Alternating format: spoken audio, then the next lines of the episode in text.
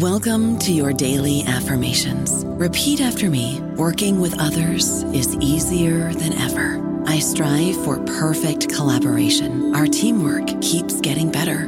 Yeah, affirmations are great, but Monday.com can really get you the teamwork you desire. Work together easily and share files, updates, data, and just about anything you want all in one platform. Affirm yes to start or tap the banner to go to Monday.com.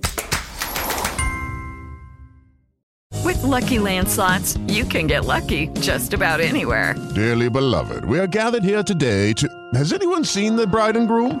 Sorry, sorry, we're here. We were getting lucky in the limo and we lost track of time.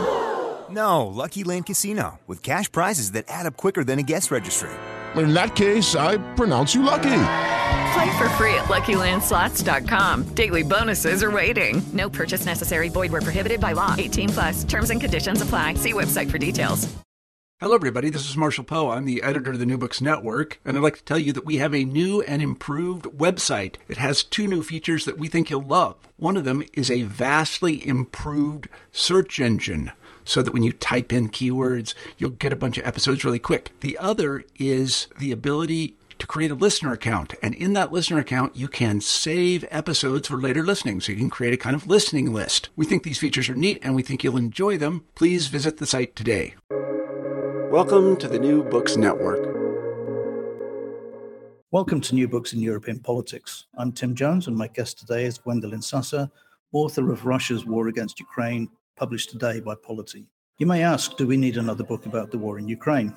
Well, yes, we do. Speaking personally, this is the sixth I've read for this podcast, and there are four more pending, but each tells a different and compelling story. Like other recent books, Professor Sasse's new study analyzes three decades of divergence in Russian and Ukrainian politics and society, a developing Russian neo imperialism, and Western temerity. Unique to this book, however, is the restoration of Crimea to center stage in the Russia Ukraine conflict. The war didn't start in February last year.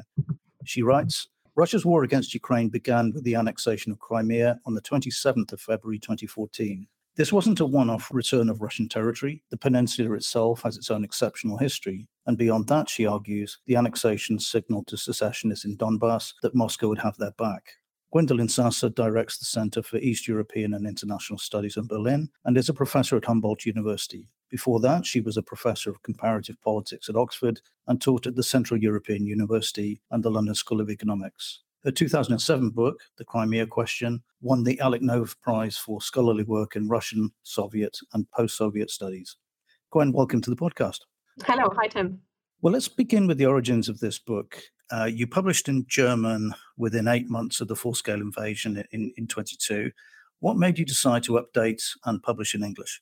Yes, I mean, first of all, when the German publisher CH Beck asked me to, to write on on the war and on Ukraine and Russia, sort of short, shortly after the start of the full scale invasion, I thought initially it's a bit of a crazy idea, and you're writing it amidst this war. But then I could sense around that time that there was a great demand for answers, for explanations, um, both in politics, but also in particular in the public discourse.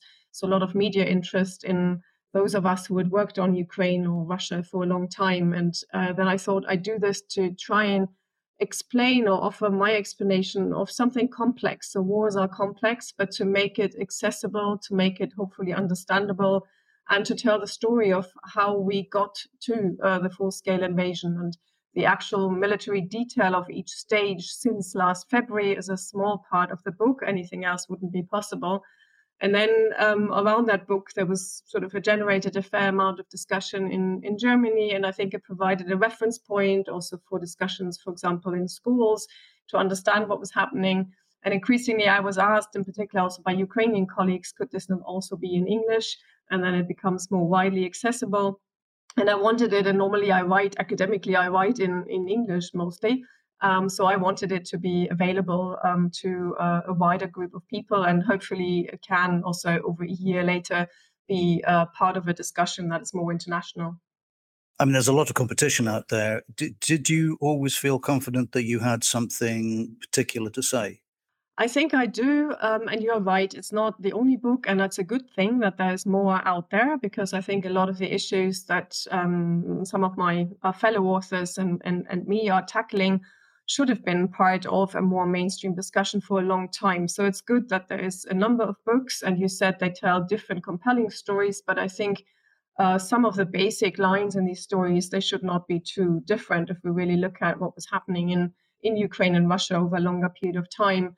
Um, I think the format of the books um, vary, and I think um, uh, the idea initially kind of from voiced by this German publisher uh, Beck. It's a very short book. It's not. It's based on my academic research over many years, but it is. Uh, it doesn't have any footnotes. It tells um, hopefully a, a, a, short and compelling story. And so I think in that particular format that it doesn't look too uh, probably threatening if it's a really large uh, book, which I will later on recommend as one of my favorites. Nevertheless, um, uh, maybe that is one of the um, different things about it. It's also perhaps different in, in that it really starts earlier. Um, my main starting point is uh, around the collapse of the Soviet Union in 1991. So I really want to focus on the run up to the full scale invasion into Ukraine last year. And I also think even a title, I was um, very keen on the title Russia's War Against Ukraine. In, in, German, it's only the war against Ukraine, but now we also added um, Russia prominently in there. And already with the German title, The War Against Ukraine, I wanted to highlight last year um, that terminology is really important. And we still often hear, and also hear in the media, the Ukraine war or war in Ukraine. And uh, obviously, the Russian narrative is Ukraine crisis. So all of these suggest that this is a war inside Ukraine, and it um, takes uh, both Russia's role in the terminology out of it, and it also, um, with this emphasis on against Ukraine, I wanted to highlight what it is really about. It's, it is against the Ukrainian nation and against the Ukrainian state. So ultimately, it's about the destruction of both of these things. And I think, in that sense, hopefully, also the the title sends a message which um, maybe is a little different from some of the other books.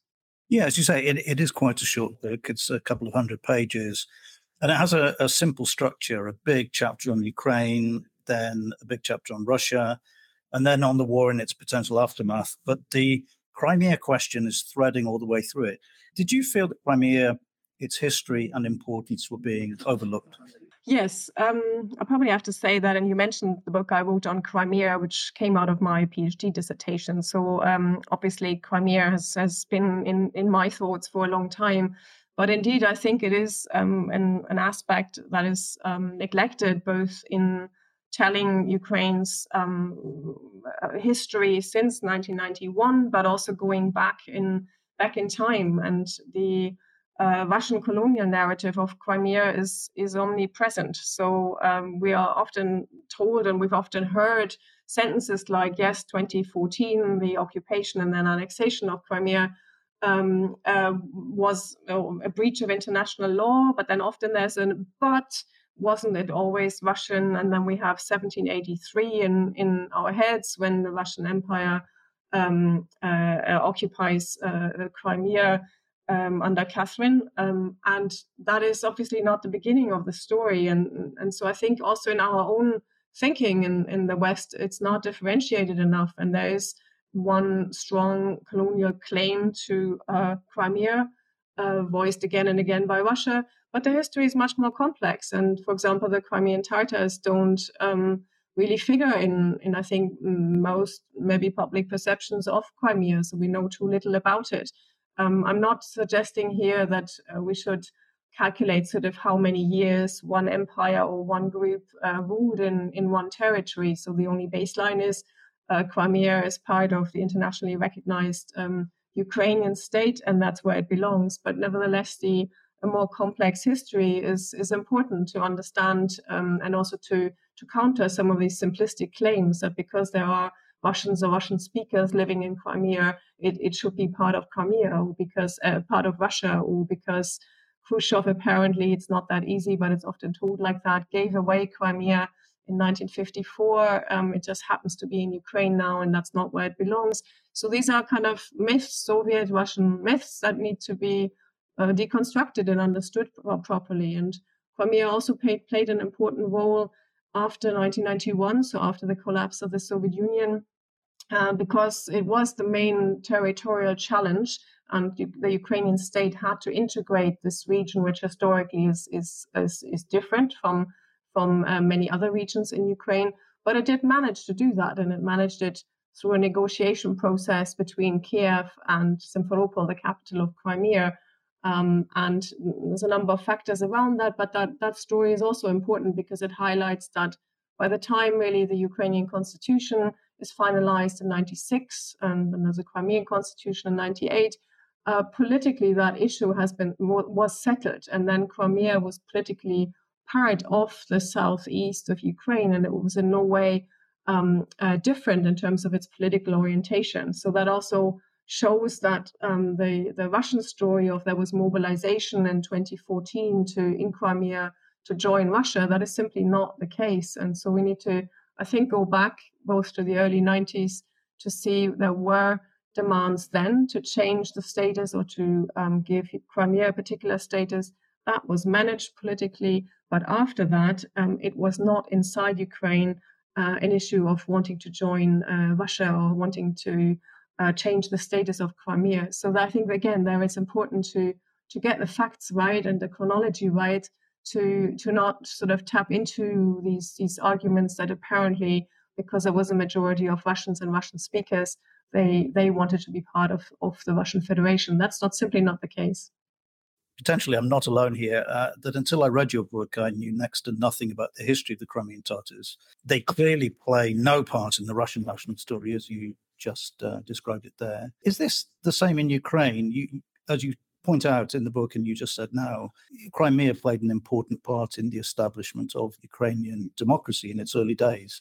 But d- d- does it play a part in terms of the Ukrainian national story and Ukrainian national consciousness? And do you think it's important that Ukraine's new defense minister is a Crimean Tatar himself? Yes. Um, so the Crimean Tatars and Crimea is is very much part of um, uh, Ukrainian history and also historiography. Um, it's obviously difficult to say there's one national history, and, and history is written in different different ways. But definitely, um, uh, Crimea, um, as part of the Ukrainian state, is also part of um, the Ukrainian um, history, how it's um, how it's told and how it's written. And again, that is not a, a completely linear history. I mean, if we go back into um, the uh, 15th century, for example, um, the Crimean Tatar Khanate was an empire in its own right, and it reached beyond Crimea, so it also included territories which are um, part of other regions of southern Ukraine today. So, and then it became uh, a part of the Ottoman Empire. So it's a it's a complex history, but that is um, well true of most histories, um, but also in particular here, a country like Ukraine that has been shaped by many different empires over time, uh, and that is the history that needs to be uh, told, and that is being told, and it's being told in in Ukraine. Um, and the Crimean Tatars who only returned from the places they were deported to under Stalin he um, invented the accusation that they'd all cooperated with the with the Germans during the Second World War, which is also not uh, factually correct. He deported the entire people to Central Asia, mostly, partly also to Russia, and they were only able to and allowed to return um, in the late Gorbachev period, and then in particular after 1991. So when Ukraine was already independent and they or their descendants uh, returned en masse. So around 250,000 people returned to a relatively small region like Crimea. So this um, made for uh, also political, economic, social tensions in Crimea and was part of this process I briefly described of a real challenge to the Ukrainian state, just because of also the logistics, but also the historical claims to territory. Because in that time, uh, during deportation, Crimea really um, became for the Crimean Tatars um, the that this is the quintessential homeland, and they are the indigenous people of Crimea.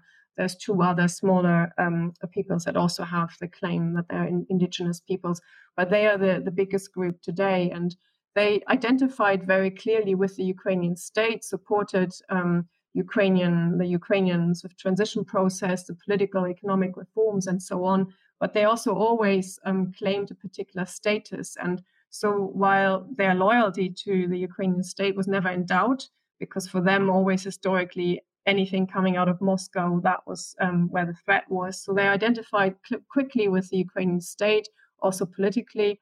Uh, but their status, the one they claimed in particular, this indigenous status, they were only given um, by law in 2021. So already after Russia had occupied and annexed um, Crimea. So that shows that while the status of an indigenous people in general was embodied earlier in the Ukrainian constitution and law, actually giving them officially that status took a long time and happened only in 2021. So that also indicates that that wasn't an easy process because with being an indigenous people, it raises questions about rights, um, ownership to territory, property, and so on. Um, and and so that highlights that it's it's not without tension. The Crimean Tatars would have always said they're not politically represented enough. They they they are very vocal and where they were and are very organized, and they um, uh, they make their claims heard. But that wasn't always an easy relationship with the government in Kiev. But in the overall um, historiography, the overall story, and political integration, there's no doubt about Crimea's and Crimean, the Crimean Tatars' place in that um, story.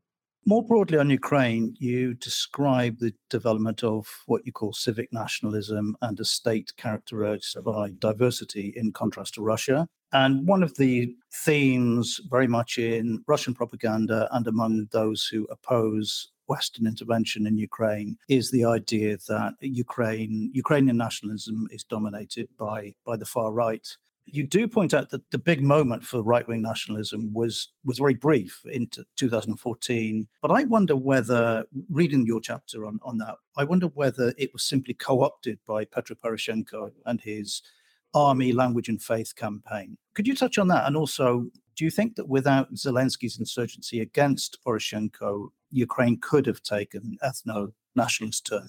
Yes, I will. But um, if you allow me, I will just uh, pick up the question I forgot to answer about uh, the the new defense minister, who is a Crimean Tatar. Maybe I should just briefly um, uh, refer to that part of your question too. Uh, Umerov, um, you said, does it matter that he's a Crimean Tatar? And I think it, it does matter. I mean, it does also show that Crimean Tatars occupy very important political positions.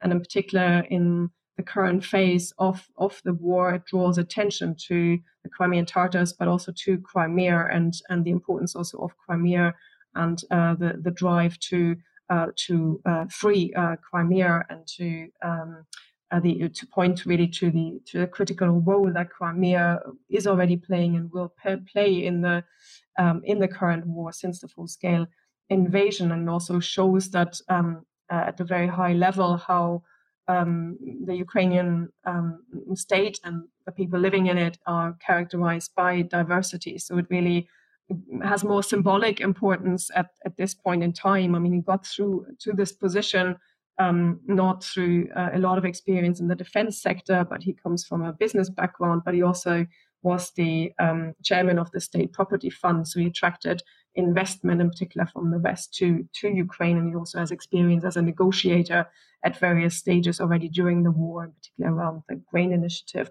And he signals also a new start um, because the outgoing defense minister, not personally, but his ministry was um, is is tainted by um, uh, corruption um, scandals around procurement. So it also signals a new start. But the fact that he is a Crimean Tatar, I think, has more particular, uh, has more um, symbolic uh, importance or political importance at the moment. Um, but to your other question, um, yes, I mean the term civic nationalism, what that really suggests, or civic identity.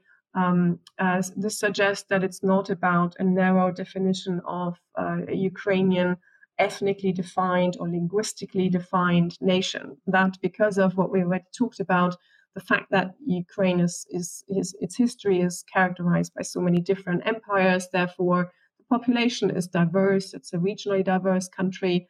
Um, different languages are spoken. Obviously, Russian is spoken. That's not the same at all um, as wanting to be part of Russia or being Russia oriented. I think that's one of the main misunderstandings uh, from outside looking at Ukraine over many years or decades by now. This assumption that because there is um, ethnic and linguistic diversity, in particular, also very um, sort of prominent use of the Russian language in, in the southeast of Ukraine, that that goes hand in hand with the political orientation and undermines the Ukrainian state.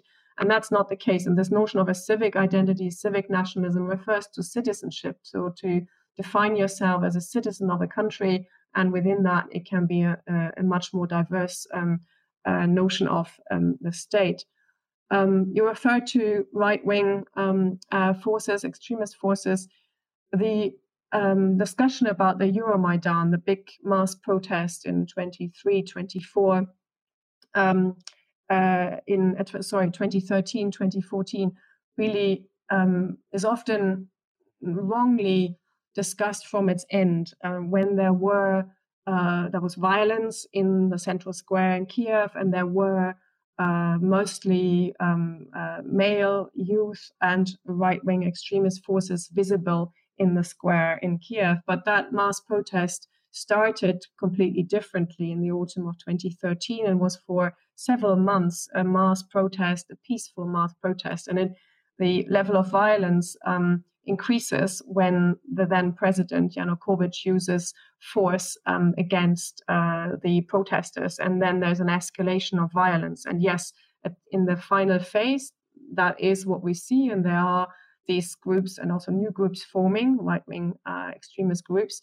but they have no real political influence. And um, Vladimir Putin tells us all the time that these fascists then ruled um, Kiev, and this is where this idea of the fascist coup comes from with the Euromaidan.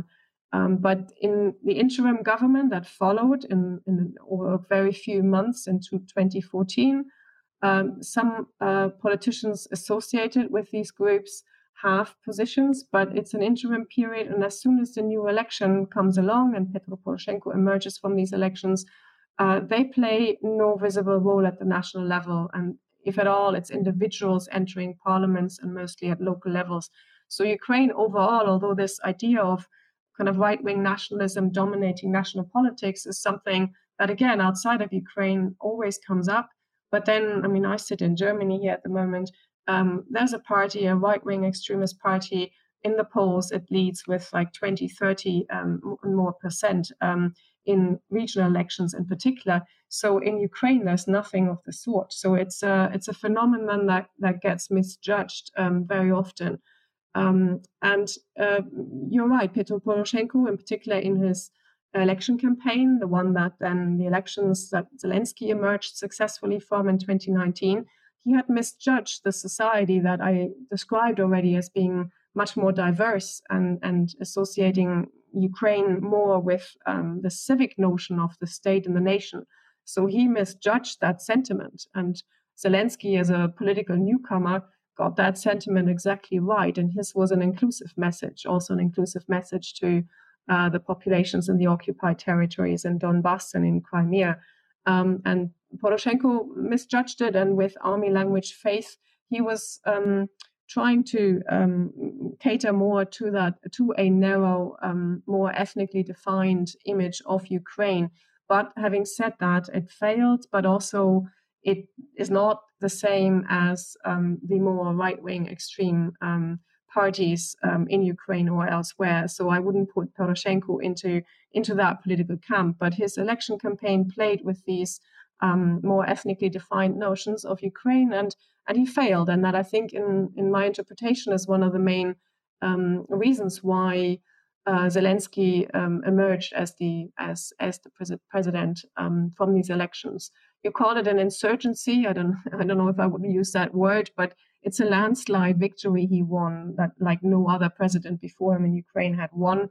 And I think it's partly it's it's really to do with this um, understanding that Ukraine is something more diverse. I mean, he himself spoke Russian still during the election campaign, and that um, uh, was not the main issue in terms of that it would have prevented him from becoming a president, but maybe it even signaled more of this um, this openness.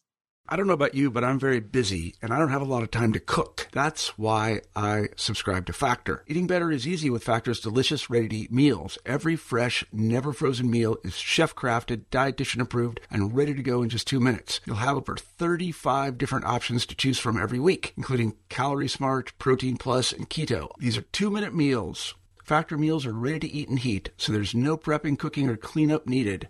They're flexible for your schedule Get as much or as little as you need by choosing your meals every week. Factor is the perfect solution if you're looking for fast, premium options with no cooking required. Sign up and save. We've done the math, and this is important. Factor is less expensive than takeout, and every meal is dietitian approved to be nutritious and delicious. Head to factormeals.com slash NBN50 and use code NBN50 to get 50% off. That's code NBN50 at factormeals.com slash NBN50 to get 50% off. Well, I mean, coming to a regime that could potentially be described as far right, uh, you, you joke that political science, quote, suffers from a classification urge. And there has been some discussion about whether late stage Putinism could even be described as, as fascist. Uh, it's now September 2023. What do you think? Yep. First of all, I think it's important not to focus in only on Putin. Clearly, he pay, plays a critical role. So I'm not not trying to deny this, but whenever we say something like Putinism or Putin's war, um, it deflects from the fact that this is a system that's been in the making for a long time. In fact, since 1991, or at least since 1993, when the first um, uh, Russian constitution after 91 was was written and was approved, and this was still under President Yeltsin. So that's the beginnings of a system that is very presidential, has veto rights, um, decree powers, and then it gets systematically uh, sort of changed that system towards more and more executive power. Um, very um, uh, clear sort of top-down structures. So and these and, and society is, is is brought along. So also society in authoritarian systems matters and is prepared over a long period of time to not um, question um, uh, those in power. So it's more than that's important to me. It's, it's more than Putin himself, and it's also possible that even after Putin, others will will fill that that space. Um, so it's it's uh, very much based on also elites around Putin and then elites at the regional level in the country and dependencies uh, between them. And that's that's an important characteristic of the of the system and society is basically pacified and and, and is, is going along with it and has almost no no ways left to um, uh, to really voice opposition. For me, um, you're right. I mean, political scientists often create new terms and try to make their careers with that. And so you end up with a lot of democracies with adjectives in front of it, where you can always say, well, then it's not really democracy if you add adjectives in front of it, if you qualify it. And the same with authoritarianism. If you add a lot of adjectives in front of it, it doesn't necessarily get clearer. Um, uh, yes, I think we can make some also historical comparisons, and there are fascist elements in what we see in Russia today. For me, this the scale of um, sort of democracies to authoritarianism still holds, and I, I think it's it's a very strong authoritarian system. So for me, that term still does everything analytically that I that I uh, need at the moment to explain what's happening in Russia. But Others use the word dictatorship, but then again, for me, the focus is too much on only the person at the top. And um, fascism, yes, some some elements. Um, um, I think we see there too. Some uh, Ukrainians um, have have coined the term uh, uh, Russism, uh, to kind of a mixture of fascism and Russia. But I'm not sure those will be the terms that that last. And ultimately, maybe what we actually describe is, is more important than the one term. But analytically, for me, authoritarianism is still useful, in particular if we think that this is not one um, only one term and one type of system, but that authoritarian systems are also dynamic. They adjust, they have to adjust all the time, um, either to um, fight off challenges or to uh, prevent them even coming up. So these terms and also authoritarianism is nothing static at all and, and we see them moving all the time and i think that's those are the elements that i find more important than um, inventing a new label the final section of the book is about the war and its aftermath and I was very struck by your views on the German French brokered Minsk agreements. You write that, quote, the Minsk agreements provided Kyiv with breathing space and bought time for Ukraine to rebuild its armed forces and forge an international coalition of support against Russia. And this is probably the kindest thing I've seen written about Minsk. Tell us more. Uh, if you just focus on that one sentence, it sounds um, perhaps very, very mild. Um, but I think one needs to have a, a, a more nuanced understanding. And there, I, I, go on to explain that that is, um, I mean, if you think about the the effects then of that um, of those agreements of uh, 2014 and 2015, they were never implemented. They could not be implemented um, because of even the logic in, in, inside these agreements.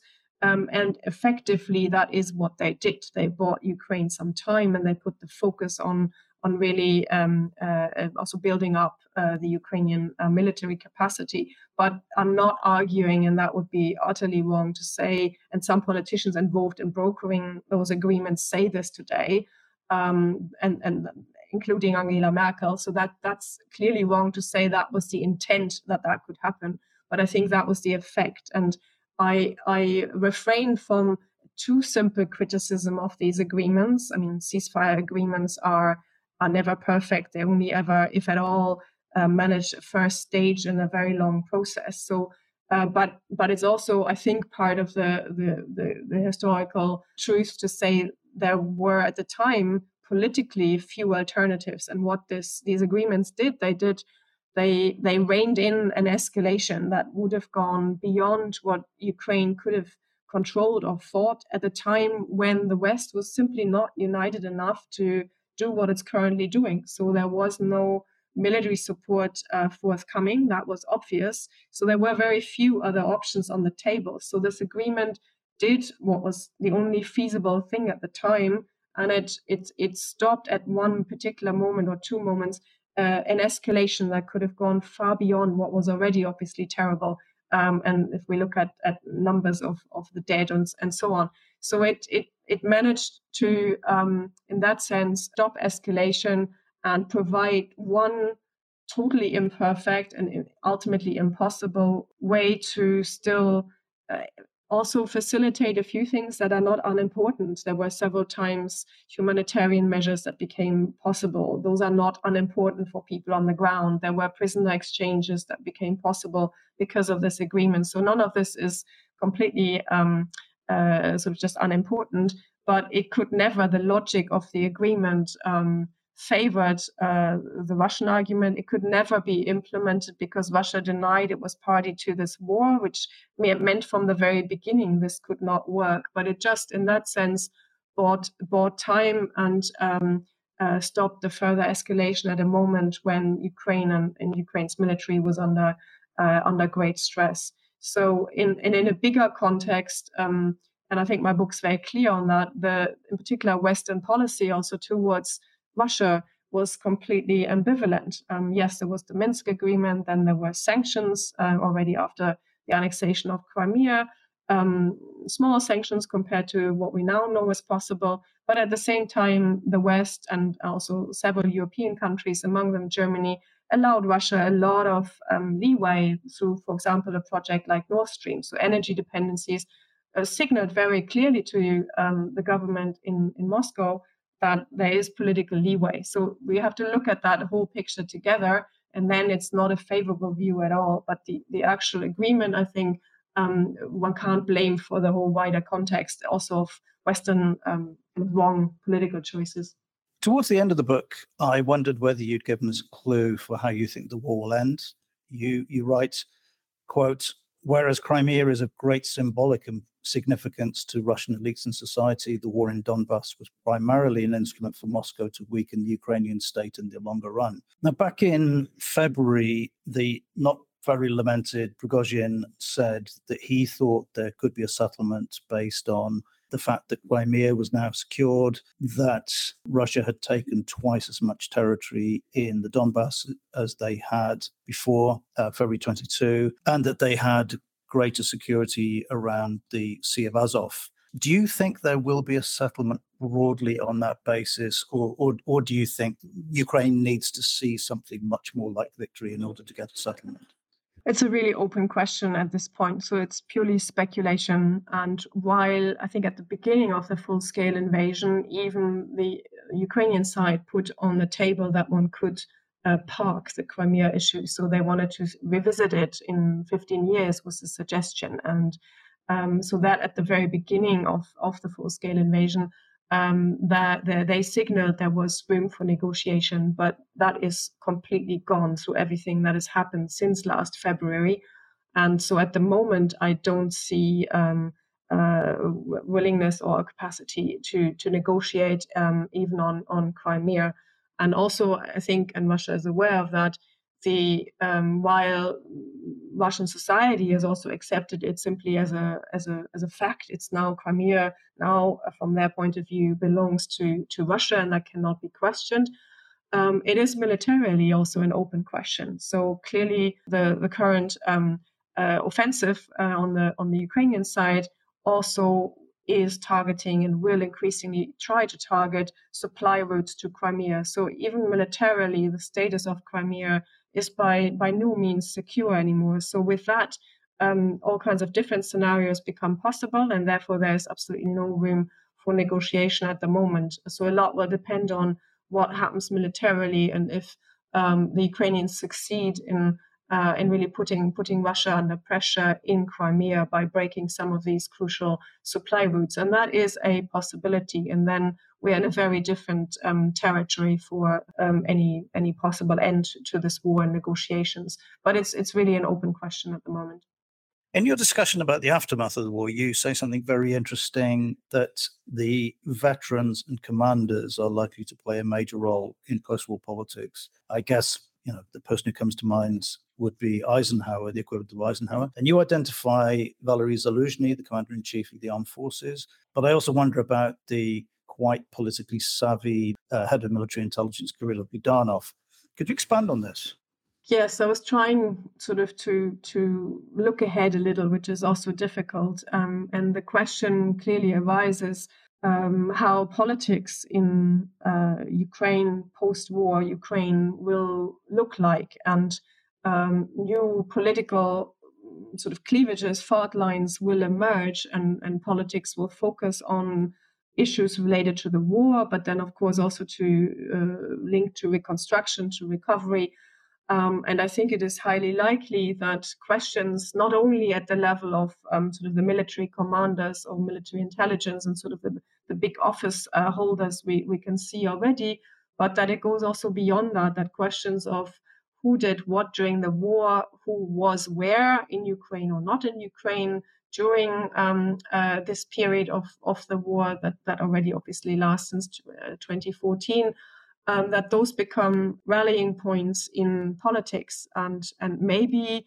the um, kind of big personalities we see already will be actively involved in politics, but maybe it will also be others, um, maybe less prominent at the moment, but with the same this type of, of an argument that um, basically whoever is in government and opposition that this will be shaped by um, these dynamics of who did what during the war and and and and that is um, also a prospect that's hard to already foresee or discuss in terms of is that um, furthering the process of of reforms or will it also uh, split parts of societies in, in, in other ways? So that's an an open question um, but while i'm overall not at all worried or concerned about the the political drive the orientation Ukrainian society is highly mobilized now. So during the war, of course, military and civil resistance.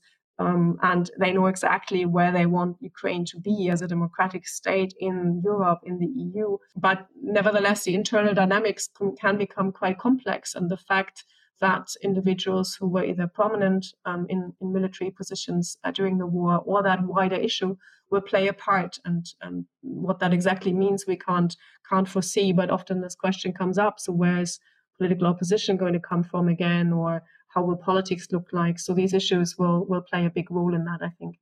To finish, and because this is a podcast about books, I've asked my guest to recommend to one broadly from her field and one personal choice. So, Gwen, what have you chosen? Broadly from my field, I've I've chosen Serhii Plokhy Frontline Essays on Ukraine's Past and Present. And Serhii Plokhy, um, a historian based at Harvard, has written many books in recent years. Um, uh, but this particular one is a collection of essays which really allow you to delve into different periods of Ukrainian history. It also discusses sort of what does it mean to write Ukraine's history today It uh, goes into different um, time periods, the Cossacks, it mentions and discusses the Holodomor, the collapse of the Soviet Union. Chernobyl is, is one of his, um, uh, the, the, the nuclear catastrophe around Chernobyl is, is one of his um, uh, areas of expertise, Ukraine in Europe. So it's really a collection of essays which all together um, make, I think, for a very good background to what we are what we're seeing today. My second second choice right away as well is perhaps a little um, more surprising. It's a book um, by a German author journalist um, Christoph Drösser, and the book is called A Hundred Children. Unfortunately, it's not been. I was looking; it hasn't been translated into English, which I can't understand at all. It was published in 2019, and it won in Germany the Youth Literature Prize in 2021 it's written for children, teenagers, but it's really uh, a great read for adults too. And what it does is it presents um, different sort of facts, um, statistical facts about children in today's world. So a starting point is 2 billion children under uh, 15 years uh, old. Um, and if we imagine those were 100 children living in one village, uh, how many of these 100 kids would um, experience war, live in a democracy, know Mickey Mouse, uh, have uh, own sneakers, but also um, how many of them are already married, how many will have school education. And I think it um, really brings home um, a lot of important facts, but also about um, it's also about numerical literacy of um, children, but not only children. So I like this a lot. Well, let's hope an eager translator and publisher is listening to this podcast. Today, I've been talking to Gwendolyn Sasse about Russia's war against Ukraine, published today by Polity. Gwen, thanks again for coming on. Thank you.